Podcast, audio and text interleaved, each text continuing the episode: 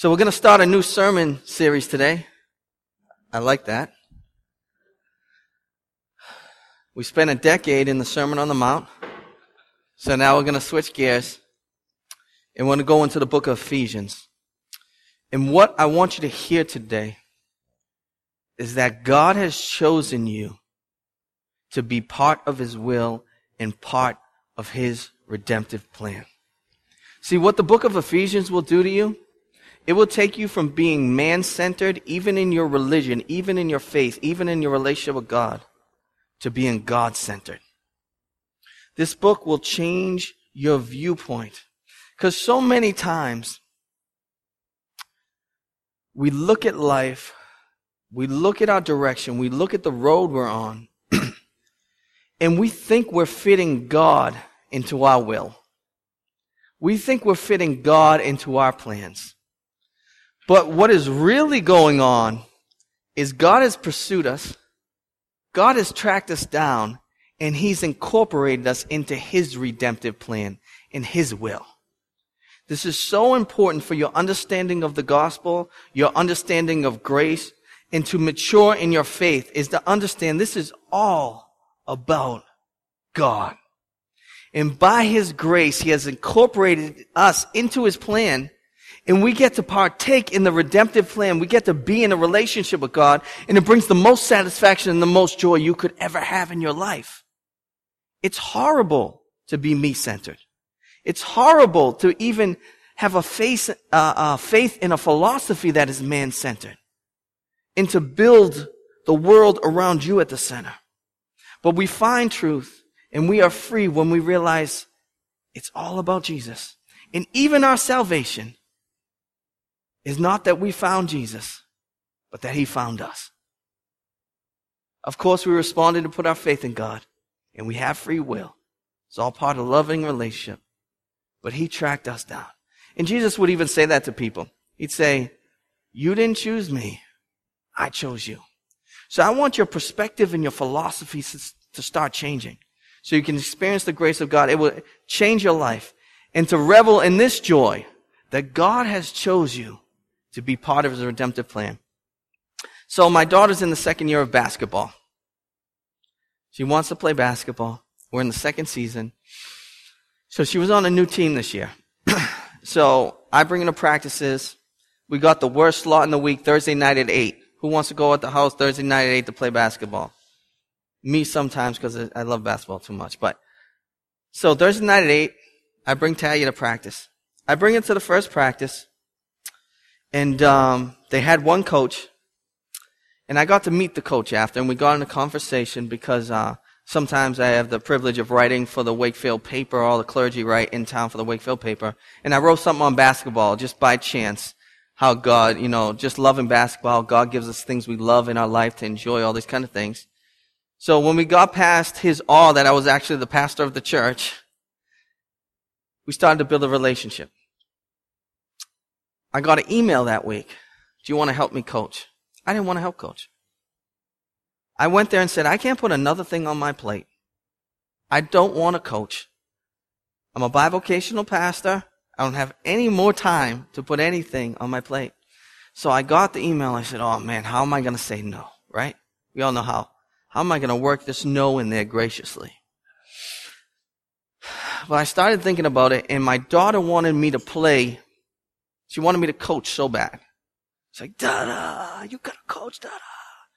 I was like, no, don't you dare say that. You're going to get punished. Dada, you got to do it. Come on. And I'm like, finally made it. It took me like 3 or 4 days to say, okay, let's go for this. Natalie, you think I should do it, this or that? Family decision said go for it. It was the greatest season you could imagine. You could imagine. We were the Ninja Turtles. Right? We made it all the way to the championship. I wore my Ninja Turtles t-shirt. No one expected. It's 5th and 6th grade for the whole town. We're all 5th graders. We made it to the championship. I'm talking like, and you know me, there's no level. If I'm playing the NBA or I'm coaching 5th and 6th grade, there's no line for me. Like in the championship game, they said, don't come on the court. I'm like, am I really getting told this in a 5th and 6th grade basketball game? Like, there's no line with me. I need a lot of grace. And so it was just a great season. I got to help out running some practices and just be there. Assistant coach, I was assistant, so I just kind of, come on, Turtles. And so again, the championship game was great. Talia scored more points in one game. I know it's the second week, boasting of it, than she did all season. You know, just change the momentum, fade away, dropping buckets. And I'm like, this is unbelievable. Cheering. We win in OT of the championship. And I'm talking about going crazy. Like, they lined up for pictures. All the 5th and 6th grade girls came to watch from the town. People are surrounding us taking pictures. I said, this is getting bananas. But it was one of the greatest, like, I look back and said, thank God that coach chose to ask me to be part of the season. I didn't even want to. I wasn't even seeking it. Like, I was like, I don't want to coach. Like, no. But thank God he chose to ask me. And he chose to incorporate me into that team. And he gave me the privilege of even being an assistant coach. And he texted me at the end of the season and said, what a great season. Thank you for being a part of it. And I said, thank you for asking me. Thank you for choosing to ask me. It's the same way with our faith, is it not? Some of us here, you were not looking for God. You better stop lying to yourself. You weren't looking for God. And he tracked you down because of his ferocious grace. And he said, come with me. Come with me. I'm going to change your life. I'm going to change your trajectory. I'm going to put you on the road of salvation, the road of glory, and it's not even going to end here. It's going to go into eternity. That's what I want you guys to hear. Because are we not sinners saved by grace? God chose us to be part of this beautiful plan. In a much more grand way, we'll look back and say, thank you, Lord, for the privilege that you allowed me to be part of your will and your redemptive plan. Amen. So we're going to go to Ephesians 1:1 and 2. And this is going to be more of an introductory and informative message. So I want us to grow in maturity and knowledge of the scriptures. So this is going to be more of an introduction to Ephesians, to kind of lay the foundation as we learn in the coming months to shape our souls towards God and in light of the gospel. So it's going to be informative. And, of course, we're throwing the gospel in there, pepper the whole thing. So Ephesians 1:1 and 2, you see how we do. It says, Paul, an apostle of Christ Jesus, by the will of God, to the saints who are in Ephesus and are faithful in Christ Jesus, grace to you and peace from God our Father and the Lord Jesus Christ. So I want you to start here. I want to talk to you about the author of Ephesians. Of course, we ultimately know that the Holy Spirit wrote the scriptures. He carried men along to write the scriptures. They're authoritative, they're inerrant, they're inspired by the Holy Spirit. But the man he chose to carry along and write these scriptures through was the Apostle Paul. So I want to, for those of you who know, some of you might have grown up church. We know many people here didn't. I want to give you the background of who Apostle Paul was so you can understand. It helps shape how you understand this book of Ephesians. His original name was Saul. This is how God gets down. He usually takes you and changes your name. You know, Saul, Paul, Abraham. That's just how he gets down. He was Saul of Tarsus. He's from the tribe of Benjamin. Most likely, historically, he was from a prominent family. He's from the Pharisaical party. Paul was a zealous man. Intelligent, top-notch brain, top-notch. Everything he did with zeal and he did with passion. Incredibly intelligent. He studied the scriptures all the way growing up with zeal. Might even be able to say that he outdid his peers. I'll put it in that way. He even proclaimed himself as the Hebrew of Hebrews. I just want you guys to hear how this description. We'll turn there, and we got that on the board too. Philippians 3:5-6. This is Paul talking about himself. And they drove him to this point, right? They drove him to this point because people will question his authority as an apostle, and you'll understand from his background. He said, circumcised on the 8th day. Everyone who was a Hebrew from the Jewish people, you had to adhere to the law, and you got circumcised on the 8th day. The tribe of Benjamin, he says the Hebrew of Hebrews. That's big talk right there. That's big talk in the covenant people of God. A Pharisee, as to zeal, a persecutor of the church, as to righteousness, which is the law, found blameless. Do you see who Paul is right here? He's from the Pharisees. Now, what did Jesus just do to all the Pharisees in the last Sermon on the Mount? He outed them.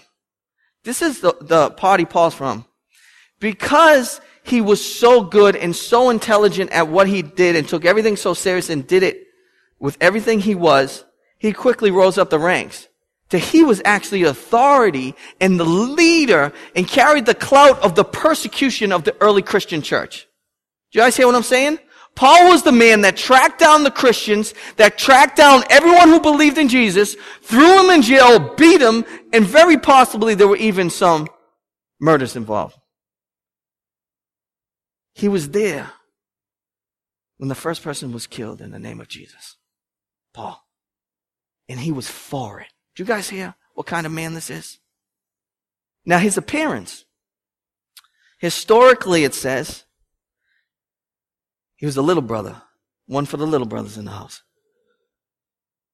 Small dude, balding, stout though. They said he was built like a rock, hook nose, unibrow. Paul wasn't in the vanity department. Do you understand with me? Even the scriptures say he wasn't even a spectacular preacher. He was just so devout. You know, there was nothing in him. According to appearance, he could even be considered like, why do you choose this guy? He's got a unibrow, hook nose, and he's not very tall. You got to choose the handsome brothers, right? No, God doesn't looks at the heart. He looks at the heart. He chooses Paul, and he changes this man's life forever. You see, on the road to Damascus, and if you go into the book of Acts and you read it, you'll see that he was breathing all kinds of violence on the road to Damascus. I'm talking about, he woke up, his mission every day was to quench and to put the church out. It was to eliminate and extinguish the church. That's what he woke up breathing. That's my mission in life. I gotta stop this movement. He's on the road to Damascus. What happens? What happens on this road? No plans. He's breathing. He's going to extinguish the church. He runs into the resurrected Lord. Jesus reveals himself to him. Do you guys see how Paul wasn't seeking him? Resurrected Jesus shows up to him, stops him in his tracks, and says, Saul, why are you persecuting me? Saul says, what are you talking about? Paraphrase. What do you mean I'm persecuting you? And this is the crazy part. Paul thinks he's doing the will of God. Right? He says, as far as religion, found blameless. As far as the law, following every little iota of the law. He says, what do you mean I'm persecuting you? I'm doing the will of God. Jesus says, no, you're not. You're persecuting me and my church. He changed his life forever. Paul went blind. He's sent to a disciple of Jesus. Even the disciple of Jesus, when God, through a dream, reveals to him that Paul is going to come his way, so he's going to pray for him, he's going to be healed. Even the disciple of Jesus says, not this guy. Do you know who this guy is? He has the authority to put me in jail. He has done me, have me arrested and beaten. Even the church is saying, you can't be calling this guy. But I want you to read with me one more time, another scripture. This is what God says to the man who questions that Paul's called. This is so powerful. But the Lord said to him when he responded and said, you know who Paul is? He said, go, for he is a chosen instrument of mine to carry my name before the Gentiles and the kings and the children of Israel. What do you see there? God chose before the foundation of the world that Paul was going to be a chosen instrument to proclaim his gospel. Paul had no plans of that. He was on a road, breathing violence, thought he was doing the will of God. Jesus changes the whole trajectory of his life to the fact that he's writing this book of Ephesians. You know how many books Paul wrote in the New Testament? 14. I would say 14, someone would say 13. Because some people question the authorship of Hebrews. But I would attribute that to Paul also. 14 books he wrote. This is a man who opposed Jesus, was an enemy of God, And all of a sudden, Jesus changes him, changes his direction, and incorporates him into the redemptive plan of God to now we're still learning from Paul today. Do you guys see the power of that? Unbelievable. Let's talk about Ephesus. So we got the author, you got the background. This is who wrote it. He wrote it from prison. All right, which is crazy because the tone is thanksgiving of Ephesians. When's the last time you were in shackles just writing good poems? You don't do that unless the most important and vital thing has happened to you. You've been awakened to the truth of the gospel and Jesus Christ has been revealed to you.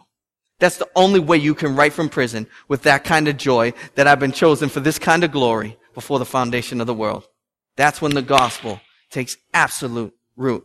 So let's talk about Ephesus, because this is written to the church in Ephesians to build them up, to comfort them, to strengthen them. Ephesus was the largest city in the Asiatic Turkey. So it's modern day Turkey is where Ephesus was. There was a large road that went all the way through Ephesus with pillars on the other side. A lot of trade going through Ephesus, all the way down to the dock. It was a prominent city of the day, meaning there was about 33,000 to 56,000 people there.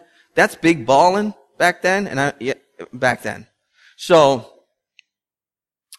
a lot of trade, a lot of jewelry, a lot of people, things coming in through the dock, all those kind of things. That was Ephesus. The central part of the city was the temple of Artemis or the temple of Diana. Crazy stuff. This is where the center of everything, this is where people go to worship a statue of a woman, which they claim fell from the sky. Jupiter. Listen, this is real stuff. This shaped the culture of this whole city. Diana was supposed to be the goddess of fertility. Okay? And I'll try to say this in a very... She had, try to describe how she looked, 50 breasts. Okay? Some people think they were eggs. There's some argument historically because she was the goddess of fertility. Her arms rested on serpents. She had a crown. People would bring sacrifices. Cows, pigs. They would leave bull, you-know-whats hanging from her because she was a goddess of fertility. Just this kind of stuff that was going on. People would worship. If you were a devotee to Diana, what you would do is women would give themselves to 2 years of prostitution to provide for the treasury for the temple of Diana. So 2 years they give their life to support that treasury. This is the kind of stuff that's going on in Ephesus. It was the center. Actually, she was called the Lady of Ephesus, even though Diana, if you look into Greek mythology, was considered the brother of Apollo, right? But Greek mythology and idolatry and all that kind of stuff affected culture big time back then. I mean, there's still idolatry today. It's just different. There ain't a statue dropped in the middle of town. There's still idolatry. Men's hearts are the same. It's just different stuff. But people worshiped this goddess Diana. A statue in the middle of town shaped everything. There was immorality. This is who they worshiped. This is who they made a temple to. This is where their pride was. It was also known for being culturally advanced. So they had the best gymnasiums, the best public baths. They were known to be a school of philosophy. People come to the theater of Ephesus and other things. And people enjoy that. A lot of theater, a lot of plays going on around town and those kind of things. They were culturally advanced, Ephesus. But there was a large margin between those who enjoyed culture and the poor. So if you worked down by the docks, you were filthy. You were dirty. You didn't get experience culture. You were poor. A lot of disease like malaria and those kind of things spread through the poor, and it wouldn't affect those who are enjoying culture. Just to set the kind of context that was going on there. It's immoral. Much of the culture is corrupt. There's a big margin and people aren't taking care of the poor and they're not worshiping God. Okay? You got that sent? Paul from jail is writing to a church that's set in that kind of culture. And the amazing thing that happens here is he addresses them as saints. Now, I don't know what your idea of a saint is. Like, who do you label a saint? What does a saint have to do? I think we set these unrealistic expectations because we built ourselves on works, right? Only certain people reach sainthood. That's not what the Bible teaches. The only reason we sometimes think people are saints and don't label other people saints is because of how God moved on their behalf. Think about it. Because if you really logically go through and think about it, let's start with Moses. You'd be like, that man was a saint. Saw at least 5 of his movies. 3 of them I liked. Right? Moses has got to be a saint. Moses was a stutterer. That means he wasn't good at speaking. Moses was a murderer. You making saints murderers now? Right? Moses, when God said, go set, let the people go, and because you think of Charlton Heston, don't you? I hope it's not Christian Bale. I didn't see it, but her wasn't that good. I think of Charlton Heston. Moses, when God is speaking to him, burning bush, miracles come through, he says, go, say, let my people go. What does Moses say? I can't do it. I can't do it. Do you know who really said, let my people go? Aaron. Because Moses was too chicken. That's what your Bible teaches us, right? But we'll label him a saint. We label him a saint because how God moved on his behalf. Any brother who's pot and seized by God's power and calling down stuff from the sky, saint, right? That's easy for us. Then we go to David. Okay, I think everyone say, heart after God, what a saint. What a saint. Adulterer. Murderer. Only reason we ever call David a saint, I'm calling him Dave now. Only reason we ever call David a saint, right, is because of how God moved on his behalf. Taking down the giant, we all remember that. Becoming probably the greatest king in Israel's history. Like, we call him a saint because of how God moved on his behalf. How about Peter? I just want to run through the New Testament too. How about Peter? Peter's a saint. The rock. Really? The coward who denied Jesus 3 times in the worst time of Jesus getting accused and sent to the cross? That's your saint? If you're going by that system? Only reason we believe Peter should be a saint is because of how God moved on his behalf. Right? Now we get to Paul. Persecutor of the church. He's labeled a saint because of how God moved on his behalf. I say all those and use those examples because we all are saints because of how God's moved on his behalf. You guys hear what I'm preaching? That's what the Bible teaches. It teaches every person who's been washed, cleaned, and changed, and chosen, has put their faith in Jesus on the cross, is a saint because of how Christ has moved on their behalf. Not because of their perfection, but because of Christ's perfection.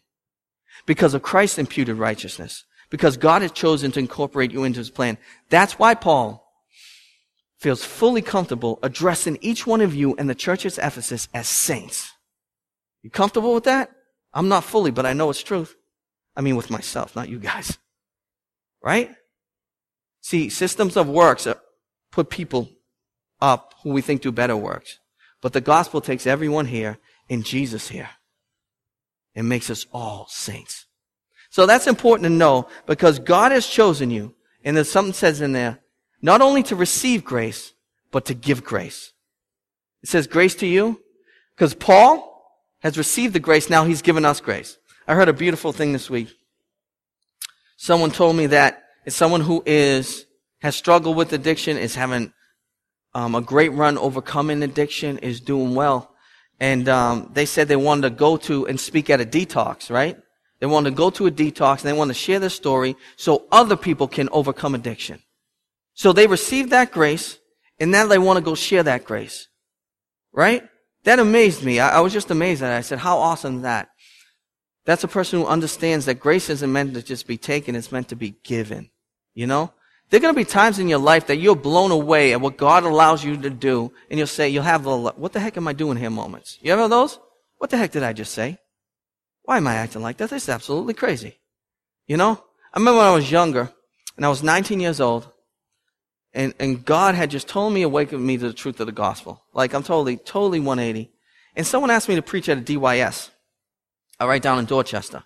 So I went down to Dorchester and they said, just tell your story and preach the gospel. I said, all right, let's do this. They dropped me in Dorchester, dropped me there and say, preach. There's 49 guys there, right? 49 teenagers. And I just started preaching the gospel. And I come from a Pentecostal church, so I was even more just like, let's do this, you know what I mean? Now I got a seatbelt on. Still charismatic, but seatbelt. Some famous pastors talked about that. They dropped me in there. I just stopped preaching the gospel. 49 people. And at the end, I say, anyone who wants to put their faith in Jesus, stand up now. We'll pray for you. Put your faith in Jesus. That's 49 people. I'm freshly changed. You know, I don't even know. I'm just, you know. 47 people get up and accept Jesus. I said, what the heck just happened? I said, I was expecting a high percentage. Just two stubborn brothers sitting there. Could have been a better story, right? 47 people get up. You know what happened to me? I went from, how the heck? Because I know myself. We all know ourselves, right? We know we're sinners saved by grace. We know that God continues to show us grace. And all of a sudden, God uses us to show grace to others. And we're like, we have that moment where we say, what just happened? God just used me in his plan to proclaim his gospel so people are accepting Jesus? That's bananas, right? We all are going to have moments like that in different arenas, in different capacities. And you probably already have, you know? Some of you lift your hand and say, what the heck am I doing singing this song? Right? Or what the heck am I doing coming to church every week? I hate that. What am I doing giving to the church? I'm so cheap. Like you have those aha moments and you're like, what just happened to me? God has chosen you, be part of your will. The Holy Spirit has come into your life, and he's changing and sanctifying you. So even this year, tomorrow, today, you're going to look back and say, I can't believe I've only received grace, but now I'm extending grace to people. This is unbelievable that I get to be part of the will of God.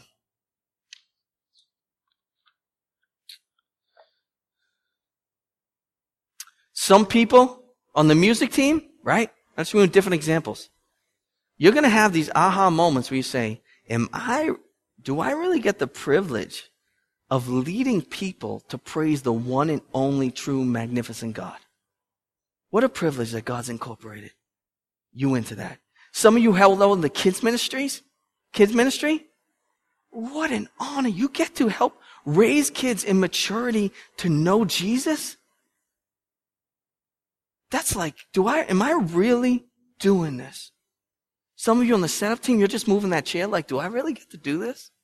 You need to look at it like that. Right? Like David said, I'd just be a doorkeeper in your house. If I could be a doorkeeper, I'd be happy forever. But it's true. Make me a doorkeeper in this plan. Give me a lamp to set up. If I get to be part of this plan of redemption, this is unbelievable. Some of you have brought people to church and shared the gospel, and you're going to get to see them baptized, and you get to see them saved, and you're going to weep because you're going to say, do I really get to be part of this redemptive plan? Did I really get to proclaim the most powerful message and reality on earth? Did I really get to know God and be part of this awesome and eternal plan? Amen? It's just unbelievable that we get to do anything in this will of God, the will of decree, right? He chose before he even created anything that all those who have put their faith in Christ, that you would be part of this awesome plan. I want you guys to revel in that. And that's the foundation we're laying. You got the author, you got the culture, and you got the fact that you've been chosen to be part of the will of God. Enjoy every moment of it. Amen.